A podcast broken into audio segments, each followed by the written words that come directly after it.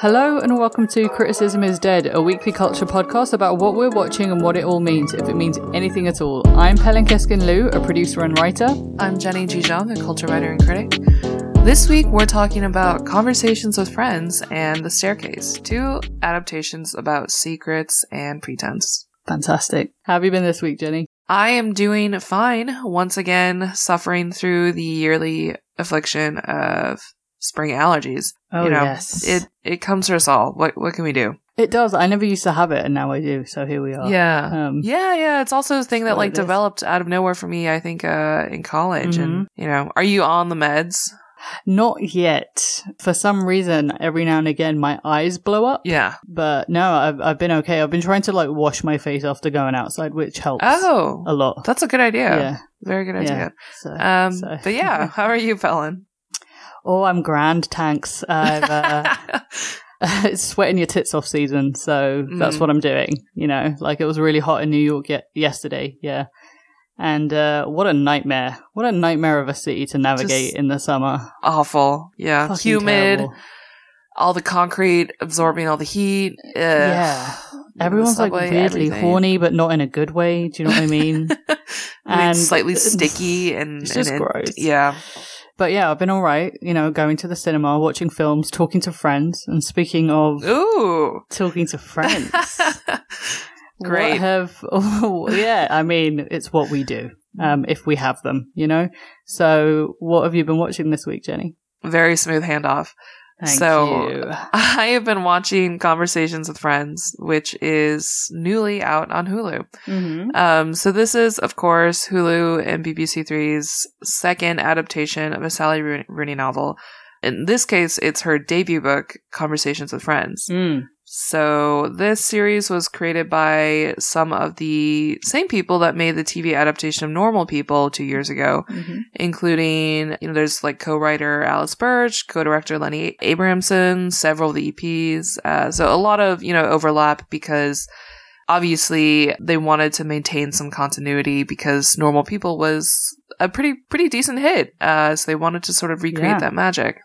So to get into what this specifically is about, like normal people, it's 12 episodes, a mini series about young people and their complicated relationships, I guess you could say. Mm. So in this story, the main character is university student and poet Frances, played by newcomer Alison Oliver, along with her best friend and former girlfriend Bobby, played by Sasha Lane. Mm. They strike up a friendship with an older couple consisting of successful writer Melissa, played by Jemima Kirk, and her husband, actor Nick, played by Taylor Swift's boyfriend, partner, Joe Yep. Alwyn. Mrs. Swift. Uh, Mr. Swift, Mr. Swift himself.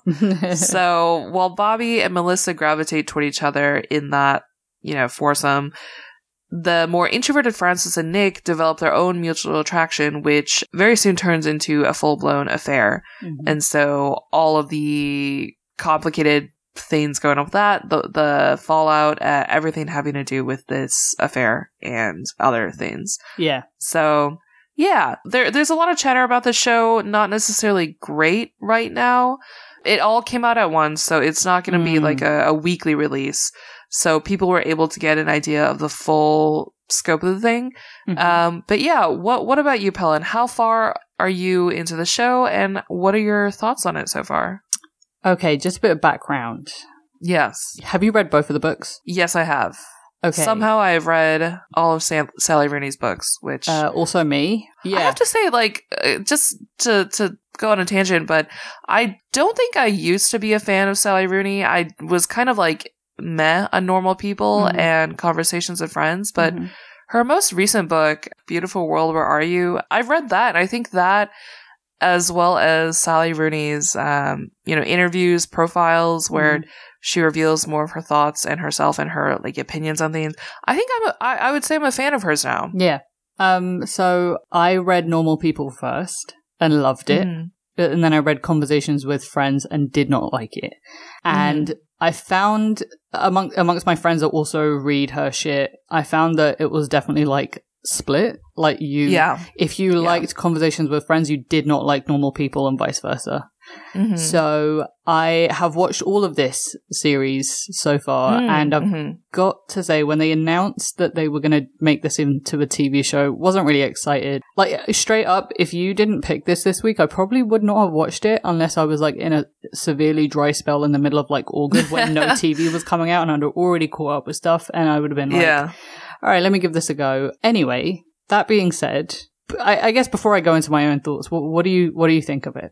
Well, I went into it, I think, kind of prepared to not like it Mhm. because I had been seeing reviews, I'd been seeing opinions, and people I respect, like whose writing I respect or critics I like. A lot of them were not that into it. Mm-hmm. Um, compared to normal people, which I think most people consider a good TV adaptation, a good Yeah. series. Yeah. Good performances, you know, a good story, like themes, everything, about that Yeah. yeah, it all worked. It was clicking. And I, I can say that for myself too, because I actually took this opportunity to finally watch Normal People, which I hadn't done before. Oh, yeah. Yeah. Um, and I thought it was good. I watched that before I started, uh, I watched it before I like fully completed Conversations Oh, with Friends. inter- I thought okay, it was good. Yeah, yeah, yeah. No, I mean, Normal People was one of my favorite TV shows to come out the year that it came out. I've forgotten when that is. Um, 20, 2020, I there believe. you go. Yeah, uh, really, I really liked it a lot, especially because I had no idea how they would make it interesting on screen. It's such an internal book, Yeah. like so As much. of, uh, like much of Sally rooney's stuff is about Oh, yeah. people longing or texting or emailing Yeah. each other and and just like being Yeah. in their head about stuff. You know, Mhm. obviously, both of the performances were star making. Um, Yes. there was a whole good like, chemistry. Yeah, there was like a whole like Connell Hive that came out after that. yeah, yeah, dude. I support that. yeah, truly. completely, of course. Um, Yeah. but yeah, no, I And- love that show, man. Yeah. And this book and this series, Conversations with Friends, it is more difficult, I think. It's um it's a hard thing to, to adapt. And I think you can see that a little bit in the show. Mhm. So again, like I came in with these sort of low expectations. Mhm. I watched the first couple episodes, didn't like it, Mhm, um, mhm. kept pushing through because I thought it'd be, you know, an interesting conversation regardless. Yeah, And well, I'm glad I kept watching because the second half of the series is, I think, much better than the earlier Mm. episodes in Yeah. a way that's kind of astonishing, just like the, the difference. yeah, So yeah, I, I'll just say like outright, I think the first half is, I think the word that I've seen used to describe in at least one review, which I agree with, is uh, anemic. it's like very thin a little bit stretched out. This Yeah. the story that, that they're trying to put in there. It's it's very like pale, a little bit lifeless. I felt the performances were not quite there for me in the first few episodes, as well as like this uh the character like character studies. Who is Frances? Who is Nick? And more importantly, like what do they see in each other? Like what actually draws them together? Mhm. So I was not really convinced of that in the start, but obviously that the sort of changed as the series progressed. But yeah, yeah, what about you, Pelin? What was your sort of initial thoughts as you were watching the early episodes? yeah. I completely agree. The first half, I was just like, wow, uh, we're literally just hanging out.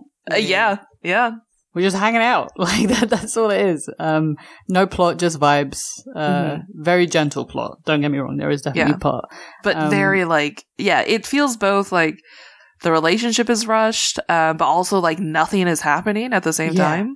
what what was working for you in the second half that wasn't working for you in the first half A few different things. So I think around episode maybe seven or eight is where I started to feel like this is good. I'm actually really interested. Mhm. Um, and the last few episodes, especially, I thought were great. So I think this is finally where they show how Frances's like narcissism and, Mm. uh, you know, kind of weird behavior and stance uh, and view of herself and other people that starts to catch up with her. yeah And it's when the show actually starts showing the consequences of that. There's that terrific, you know, fight with Bobby. There's a terrific fight with Jemima Kirk's Melissa. But I think maybe for some viewers, this comes a little bit too late because Yeah. they really pack in everything in this this latter half rather than maybe distributing it a little bit more throughout the the whole thing. yeah Um, I also thought the performances were a lot better. So Mhm, Sasha mhm. Lane, who I thought was like quite broad and a little bit jarring in in the Mhm. first couple episodes, she she's a really good in in this back half. And yeah uh, Oliver, I still think her she's a little bit Green as an actor, um, not totally convincing me all the way, but she also improves, I think, towards this back half. And Mm-hmm. we, of course, we get more from Jemima Kirk, which is like always a pleasure. So yeah, those are some things that were really working for me in the back half of it. I noticed you didn't mention Joe Alwyn. yes. let's let's zero in on that. Sure. Um, I mean, it's hard to say exactly. I can't figure out if I liked him or did not like him in this Mm. performance. He, Mm. Like his character and like his actual real life public self, Mhm. um, Joe Alwyn, the celebrity, the actor, he's kind of a cipher uh, that I don't know what to make of. Uh, Yeah. What about you? Okay, so I understand why he was cast. Mm-hmm. Because in the book, he is meant to be this conventionally attractive, kind of basically like physically speaking, could be any hot guy, Mm-hmm. but is also like really quiet. Um, Yeah. And I, I think he nails that part of it. Mm-hmm. But my issue with him is A, he's blonde, which just automatically. I, I, I'm not into blonde men at Mhm. all. Sorry to the Aryan race.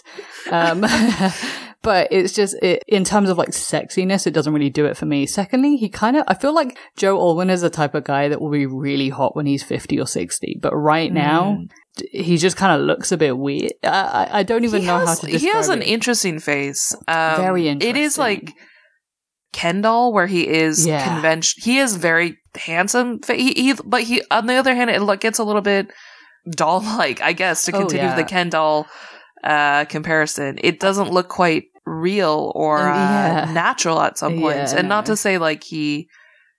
I think this is just- what he looks like, but it is a very interesting place. It, it, it's both. You get that it's attractive, but it's all, also a little bit uncanny at times. But I get why they're casting him because A, it matches the description in the book. B, Mm. him being cast with Jemima and the fact that th- they feel a little bit mismatched as a couple. Like you kind of don't Yeah. get why they're together, which again really works. I, just didn't root for the root for him and Frances. Which Yeah. I again I, I, I can't blame the TV show because I didn't root for them in the book either. Yeah, because I, I don't even think we're supposed to, or we might Yeah, not be no. supposed to. Yeah, there there no. is no like supposed to one way or the other. But Yeah. I, I agree in that like that made it kind of hard to get through the first half here because of Mhm. course you're like, what is this couple? What is their emotional connection? Because I don't see any of the emotional connection. Mhm. I don't see any of the physical, you know, chemistry either. Like both of these performers, they're I would g- describe them both as like somewhat cold performers. Yeah. I didn't see the the heat, the attraction, the electricity that supposedly drew them so tightly in together. Uh, Yeah, I yeah. I didn't see that either, and Yeah. I think it also doesn't help that. Uh, Oliver looks so young. Mhm, um, of course, mhm. she is young, but oftentimes she looked just like a, a high schooler. And I was like, this, I, I can't see this working for me Yeah. as a viewer. I, it's off putting to get Yeah. through this. I didn't mind that so because I felt I felt like it was trying to prove the point of I, I, I suppose so. yeah because you know you and I we've talked so much about coming of age 2.0 which is basically your 20s right so that's Mhm. like the second half and I feel like that's where Rooney excels in her books in Mhm. terms of exploring Yeah. the themes and like what what you're thinking about and what is your entire world essentially and I, I don't know like I, I liked how fragile she was especially in the f- first first half of it and how her fragility paired with her like selfishness essentially just kind of like Mhm. fucked it up for herself i don't like know this is I- youthful folly, more or less. oh a hundred percent and Yeah. like the fact the fact that like I, I I I totally get that like their chemistry didn't really get it, but like the first scene with them together when they're sitting on the side of the dining table um Mhm. over at their house um Mhm. and they're both like mad quiet doing that like quiet intellectual thing of like laughing or like looking at each other awkwardly and like that's how they're meant to you know that's what they like in each other essentially that they don't Mhm. talk much. I thought it was really good because the joke that i've always had about sally rooney's books her whole deal is that you're only as intellectual as your next boner or like as your next like horny encounter like Uh-huh. it's all just monkey brain really if we're thinking about it like you can dance around the whole um, communism and what who are we and where are we in this world and then you see someone hot and you're like fuck and like Mm. that's that's the draw of it because it's true there's truth in that so I, I liked how they kind of navigated why these two got attractive i just didn't really care. But again, again, don't care for it in the book either. So that's the thing about Alice Birch is like, I think the thing that people loved about Normal People was that it was so true to the book and it was such a faithful adaptation of it. And I think this is true for this. It's just that I feel really vindicated because I feel like the reason why people don't like it is because that's the parts that suck about the book. So I, f- I feel fine. I feel fine about it. Um, yeah. I mean, yeah. it's pretty true to the book, uh, no matter what. And although they, of course, they had to like sort of make some changes, I think, especially Mm. Regarding like their how Nick and Frances like so much of their initial attraction develops through like email and Mhm. text. That's hard to show on screen. So Mhm.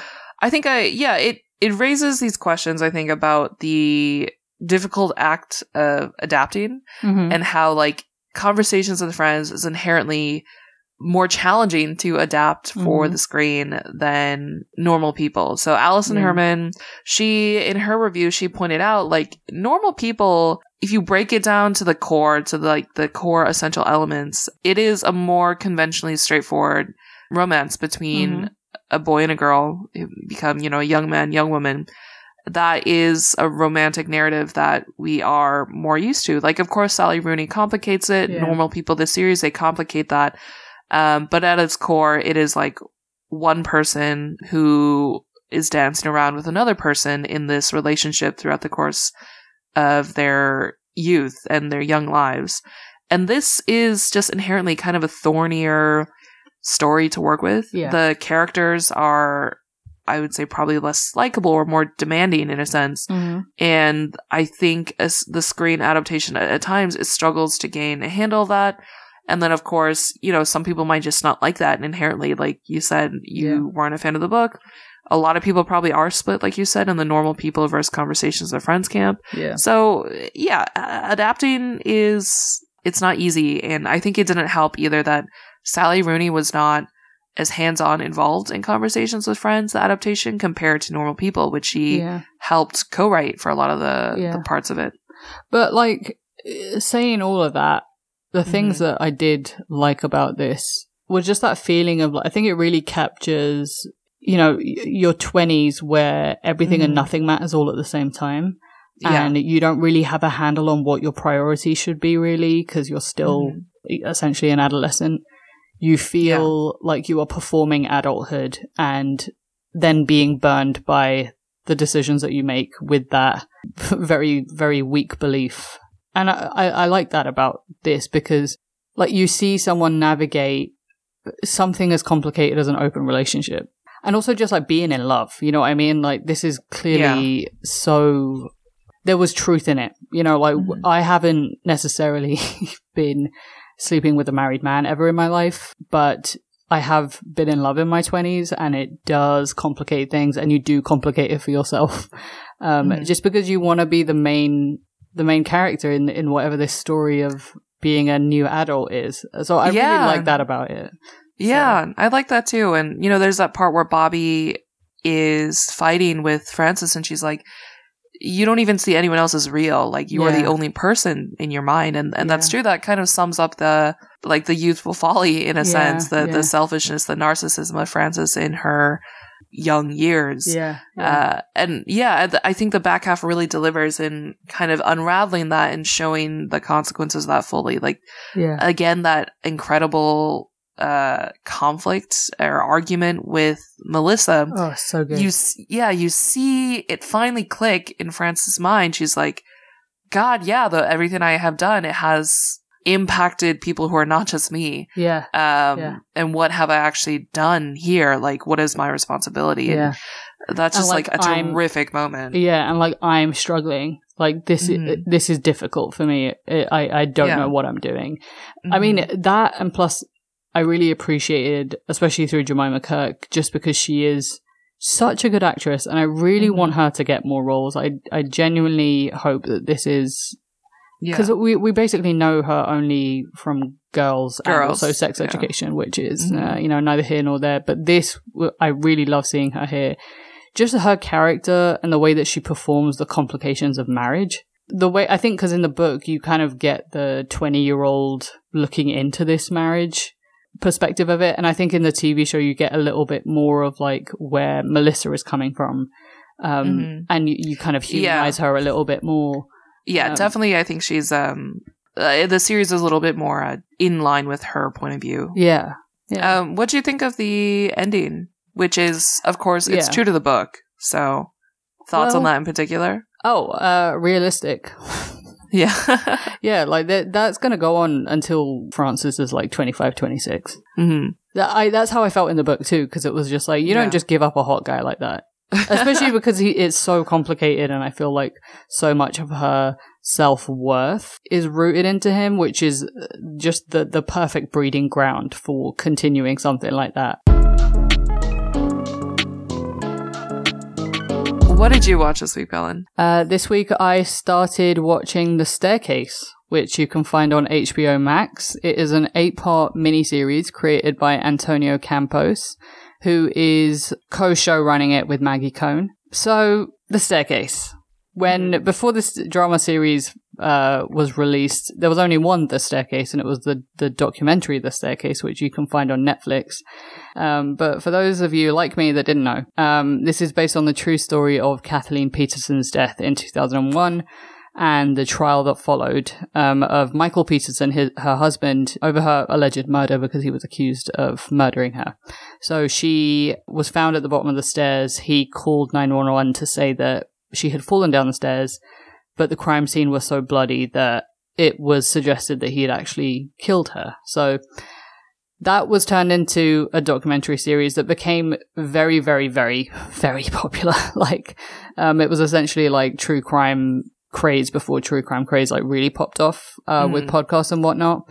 But this this drama series, it, it kind of it covers both the details surrounding the case, but also the documentarians who covered the case, um, and that is the the French crew of Jean Xavier de Lestrade. So, saying all of that, um, we have had five episodes released so far, and it there's three more to go. Where are you on that five episode release so far, Jenny? I've watched all five. Excellent. Okay.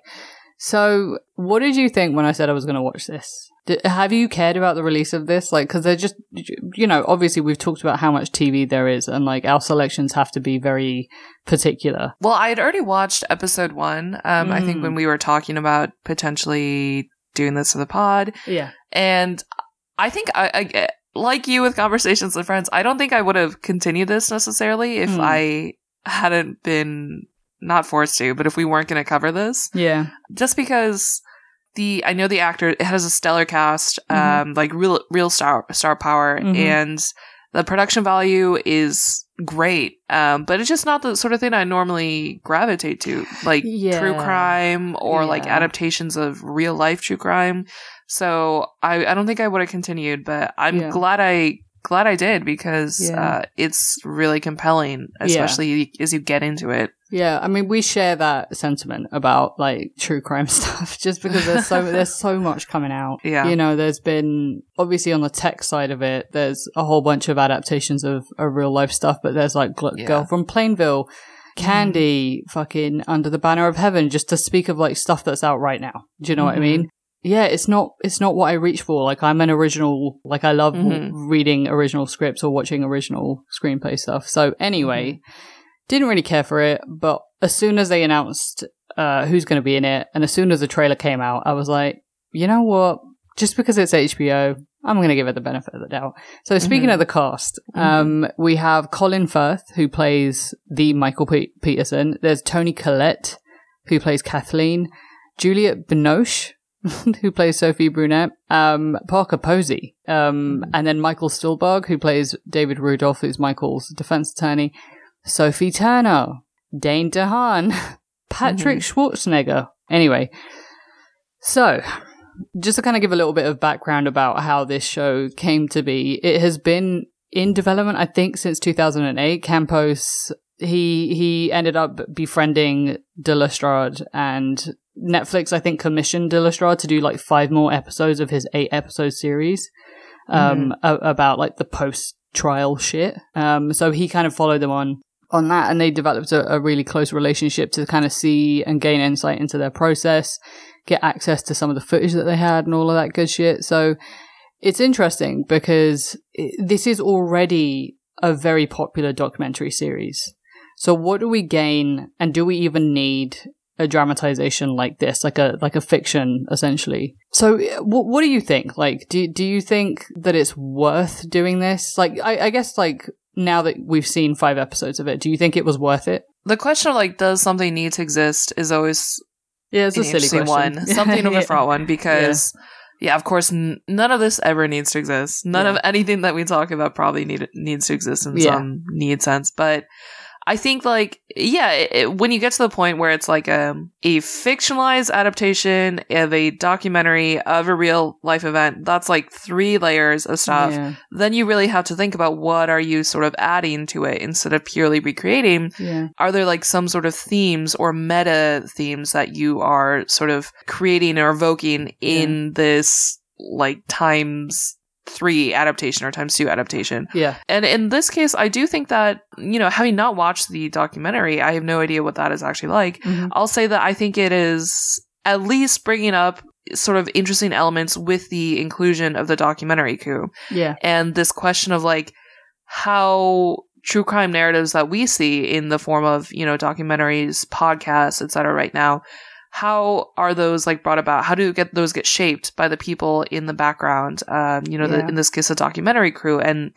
their different. I don't know if I want to say biases, but kind of like inclinations or mm-hmm. very human like feelings one way or the other. Like if you are yeah. shooting with someone for years on end or you're, you know, picking over their footage and editing it, you're watching like hours upon hours and you feel like you really get to know the people involved in this footage, yeah. in this documentary, the subjects.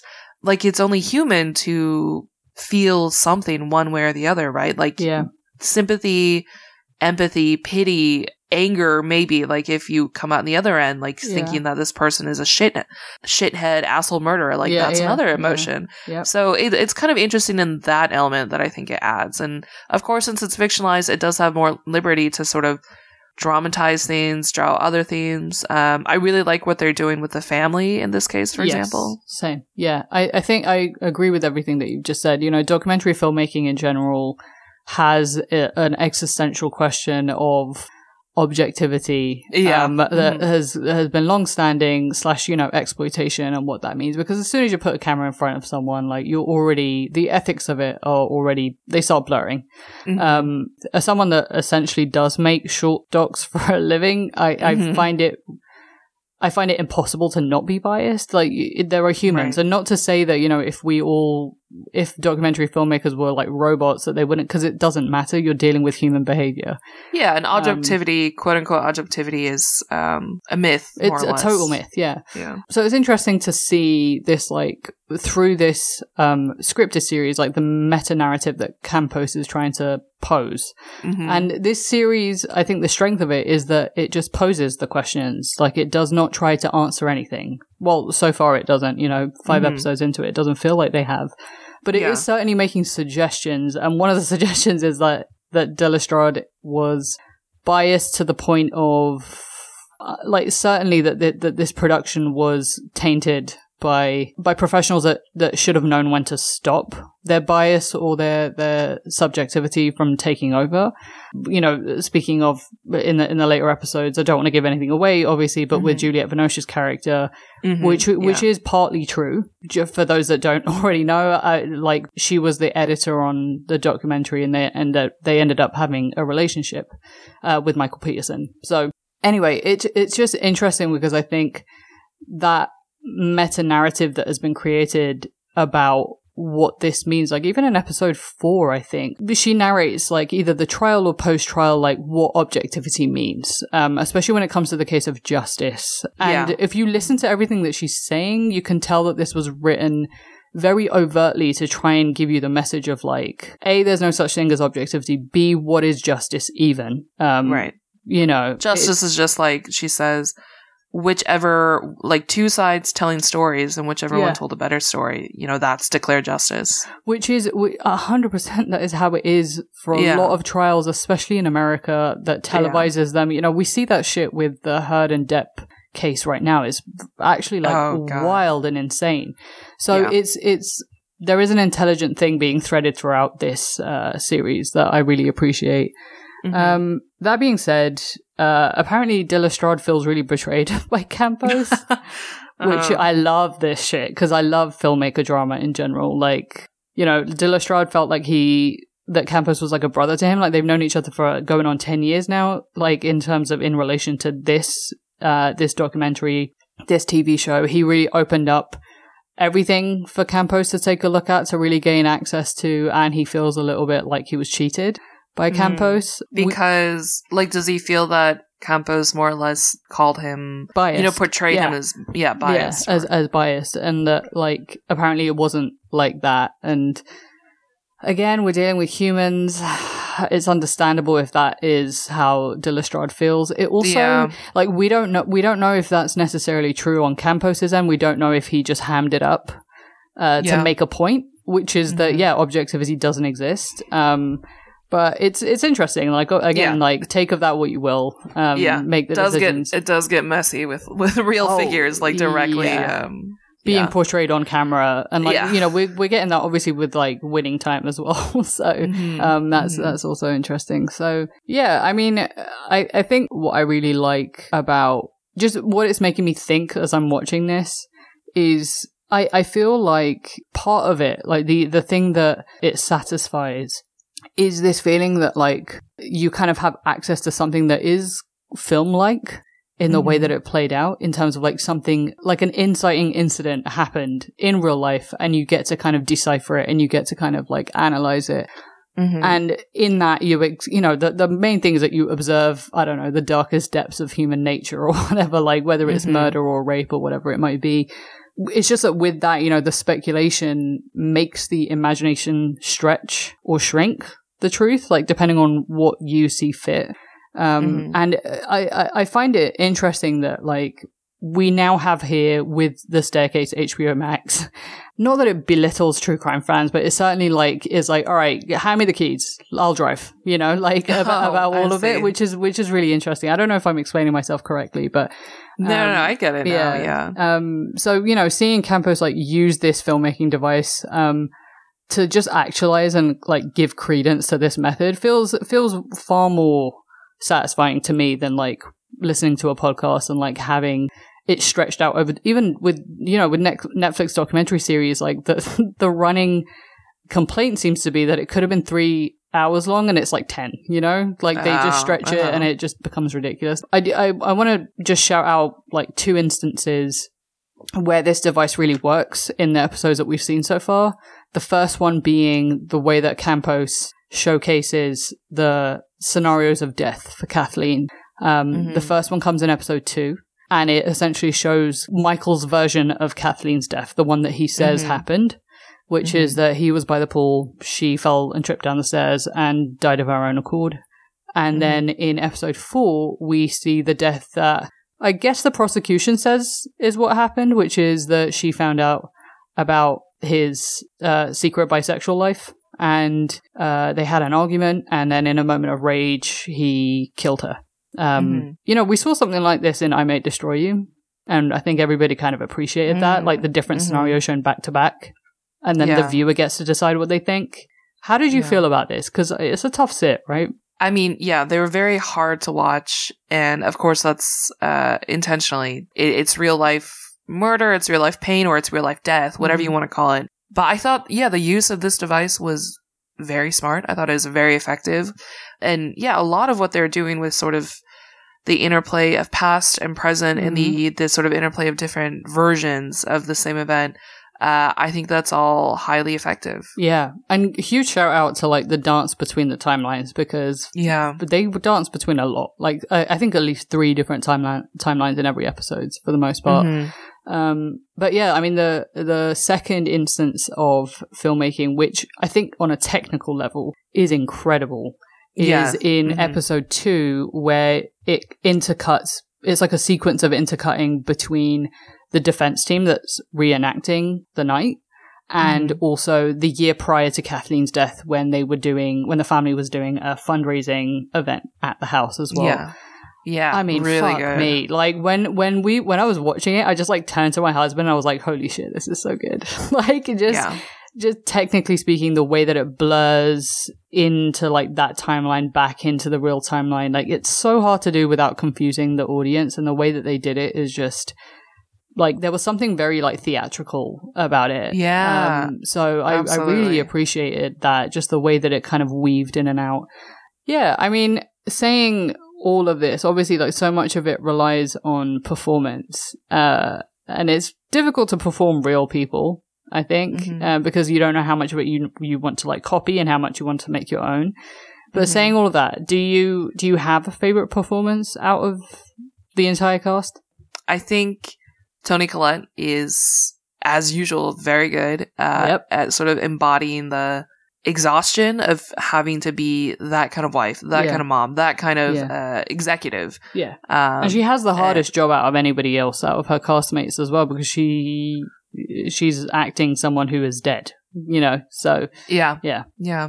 But yeah, what about you? Um, I'm a big fan of Odessa Young's performance. She plays Martha, which is Mm. uh, one of the Mhm. two, the, the younger daughter that was adopted uh, Mhm. back back in Germany. And I think out of all the children, I think she they've given her the most to work with. Um, Yeah, so yeah, so there's that, but also I think just watching her frustration play out um is is fascinating. There's like a part where she's acting with sophie turner who plays her younger uh, older sister where she like hits herself in the head in frustration. I was like holy shit that is Yeah. yeah that is something Yeah, that can- if i was in her You position i would see do. it yeah. totally. You can see like building up in her yeah. to the point where there are like these small releases like that that are already kind of terrifying and then like the big explosion and Yeah. uh, yeah very definitely like you know the most material to work with but also Yeah. like really uh rising up to that occasion For sure. I mean, I, I think Colin Firth will get an Emmy nomination for sure. Um, because Probably, I think yeah. I, I like what he's doing with it. In the it, like he's certainly doing his version of the guy, which I Mhm. always love. Like I hate a perfect copy of of a real Mhm. person. So I, and I think like whatever they were going for in terms of that smarmy, arrogant dickhead. Um, he's so good at playing that just because he's British. so it's just like undercurrently within him. Um, Mhm. I also want to give a shout out to Parker Posey. I think people Mhm. seem to be split on her performance. I fucking love it. Um, i heard that she nailed the accent mhm. per- like perfectly of Yeah. not like uh, you know particular regionality necessarily but of the person she's portraying Yeah. And I think it's funny because I think people say that she's comedic relief, which she certainly is. Like there are parts that are really funny, um, especially when she's talking about rimming. Uh, but uh, I think I I'm a big fan of it because I think there is just something that she represents that is like this almost cartoonish American way of thinking of the courtroom. Which you Mhm. see all the time Yeah. when you see like actual footage of American courtrooms when it comes to stuff like this, and you're just like, are you, are you serious? Like you're like like Saul Goodman level of Mhm. joke joke. But so I I appreciate what she's doing with that role and just the amount of like eyeshadow that they're piling on her. Mhm. Wow. very uh Just- time yeah. appropriate Yeah, and the French manicured knit are fantastic. Like, absolutely yes. Um, so yeah, sh- shout out to the cast. I think I think they're doing a decent job. Um, I think my only criticism of this is that the trial ends at the uh, at the end of episode four, and then episode five is kind of beginning to talk about the appeals process. You know, Michael is already in prison for six months, and then we kind of have a glimpse into what the kids are doing. I don't know if I care that much about it. Like, it felt like a little bit more of a slog to get through than the rest of the episodes, which like felt so quick paced, um, Mhm. and had so much authority to them. So I'm curious to see what's going to happen in episodes six, seven, and eight, how they're going to end it, because they've already posed the questions, um, and I think they've already kind of covered whatever the theme that they say they're going to cover. Um, so I'm hoping that they I don't. see. Yeah, I'm hoping that they don't like tire it out and then like make me sick of the, the, the whatever it is that they're trying to say. yeah Uh, i mean I, I have a feeling they're probably going to cover the whole oh, the entire. yeah, I mean uh, we. saga yeah. which Yeah. is kind of interesting but i Mhm. I so I like I'm interested in seeing how that plays out, but also I Mhm. get what you're saying in that it feels like they they've sort of said their piece, and then naturally the sort of wind in their sails from the momentum of the trial, like that, sort of drops Yeah. by just like how how it is. Yeah. saying all of that, I kind of, I kind of want this whole true crime phase to end. Um, it obviously won't. Yeah. It won't. Yeah. Like I feel like we still have another five years of this shit to get through. Um, but hey, Agreed. but hey, here we are. Um, I just want to end on a simple yes or no. Okay. Do you think he did it? uh, great question. I think my answer is going to be yes. Mm. What about you? I agree. All right. Yeah, there we are. Sorry, We will Michael. With that. Yeah.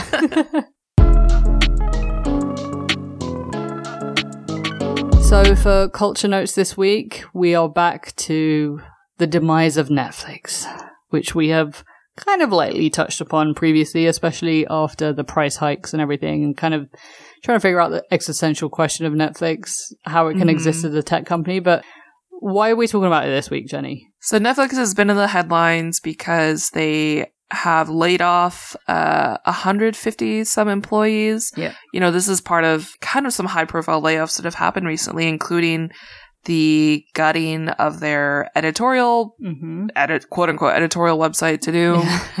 Um the marketing branch, as I like to call the it. marketing branch. you know, they most recently with this these layoffs, they have targeted their animation departments. You know, a lot of these things. So it's sort of in the news. There's sort of a kind of doomsday feeling about it. This is a continuation of a long running problem with Netflix this past year, especially I'd say because. They have seen slower growth, more or less plateauing in subscribers and even losing subscribers, I think, in a the most recent quarter. And of course, like for a company like Netflix that is still in growth mode, supposedly it's a silicon big Silicon Valley thing. They they want more or less unlimited growth, Yeah. explosive growth all the time. Yep. This is kind of That's the only uh, currency. Yeah, that's the only currency. They can't, they don't even need to be making any real money, which I don't think they really are. But yeah, it's prompting this sort of look back at Netflix and like, what is going on here? And is this the beginning of the end? And what can they do to like sort of stop it? And like, what is the state of streaming Yeah. industry Yeah. wide in general? Yeah. Joe Adalian at the at Vulture, he covers this frequently um, in his newsletter. He has a lot has a lot of really smart things to say about this.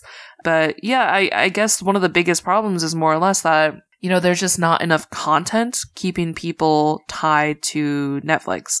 It's to the point where you know the execs at Netflix they want like one huge hit per month, like a franchise or a series or something that will keep people coming back to it and new releases that are on par with that. And it, Yeah. it's just sort of like not keeping up. And this is sort of, it's sort of, it's like the age where a lot of screenwriters and TV writers can find employment because there's so many projects that are being greenlit, getting money thrown at them.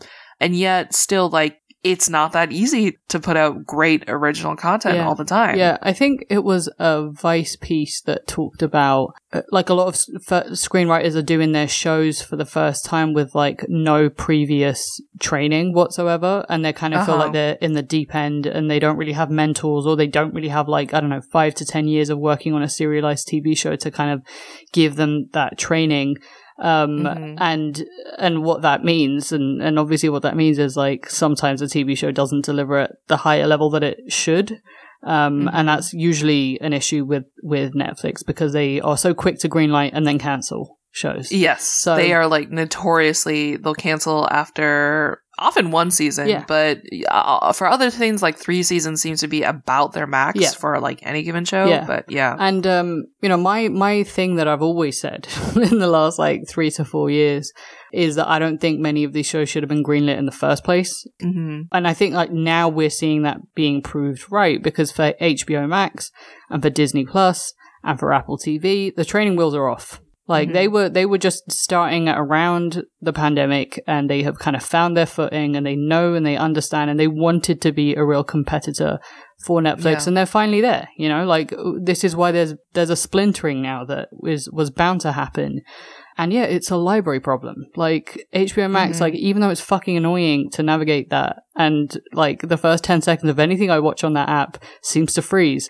I Yeah. still, I still prefer it as a platform because it's just clearer. Like, and I know Yeah. that whatever I'm gonna pick to watch there is the base level of quality is going to be higher than the base level of quality that, on Netflix. Um, Yeah. So yeah, I mean, something that Joe Adalian talked about in terms of like what Netflix is trying to bank on, you know, the the, the gutting of the quote unquote editorial uh, department of them trying, to you know, uh, infiltrate the social media currency and clout. Mm-hmm. Um, they put that aside and they're just investing in their crown jewels. And one of the crown jewels is Stranger Things, which is the season four is coming out pretty soon. Mm-hmm. And the last season, season three, was in t- 2019. A lot has changed in those three years for TV Yeah. and how people watch things, but they're still leaning into it because it's such a heavy hitter for them. Like Stranger Things for some. Listen, I, I did not watch season two onwards, so no I've not watched any of Stranger Things, so cannot you are even better than me. Season one was good. Season one was good.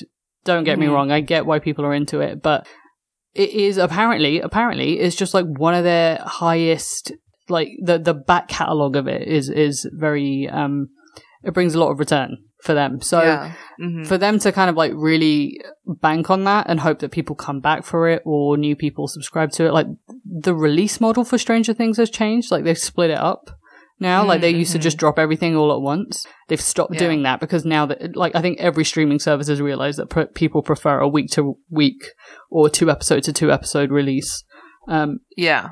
so that's interesting, and it's also like I don't know if that's going to be enough. And I think Joe Adalian says that in the in the newsletter too. Like again, the Stranger Things in 2019 is not going to be the Stranger Things in 2022. So we'll see how it plays out. I find it fascinating. You know, we I think especially now that everybody is closely following this type of thing and the kind of seeing the rise and then the fall of something like this is always fascinating to watch. But we don't know if we're in the full stage like proper. Yeah. You know, like it kind of Yeah. feels like the smell of it is coming off, but we don't know if we're in it for real, for real. Yeah. I mean, this is what happens with tech companies over and over and over again. That's just like the the magnificent rise Mhm. and then fall. Like it's just an unsustainable model. Uh, the the push for constant growth and and constant returns. Like it's it's just fucked, is what it is. And I think people are realizing, or maybe some people are like com- t- coming to terms with the fact that yeah, Netflix is another tech company. Yeah. It's just another tech company, even Yeah. though it dresses it up in all of its content. It's, you know, entertainment. It's adjacency to sort of like digital content. Yeah. You know, we see a lot of digital writers and culture writers Mhm. who like tried to make the move over to Netflix and unfortunately many of them were laid off recently. Yeah. Um, this is yet another big Silicon Valley tech giant that is faltering like so many of them Yeah. have and, and will and continue to. Yeah, I don't know. It, uh, I I don't mean to put anybody out of work or celebrate it or anything. No, and they have no. they have released like decent decent stuff that we've celebrated as well over the past like however many years. It's just there is something that feels very good about the fact that when it comes down to it, people just want good quality entertainment, and sometimes you can't techify that. You can't stretch it so thin that it's just not enough anymore. All right, so that's it from us this week. If you are watching anything that you think we should check out that we haven't mentioned, any films as well, it doesn't have to be TV shows. If you saw a film, it's much easier for us to watch a film.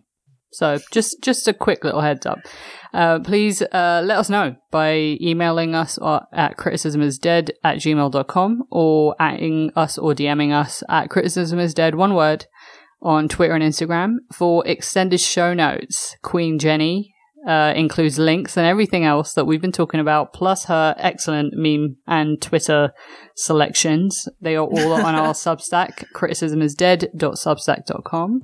As always, thank you so much for listening. Please rate and review us on Apple Podcasts with that sweet five stars. If you're not, if it's not going to be five, just don't worry about it. You know, it's fucking it's annoying to review anyway. so unless you really love us, don't bother. Um, but in the meantime, tell a friend about us if you like us. That's our real currency. That's what we love. Um, and we will see you next week. Bye. Criticism is Dead is produced by Pelin Keskin Liu and Jenny Jija. Our music is by Rika. Our artwork and design are by Sarah Macias and Andrew Liu.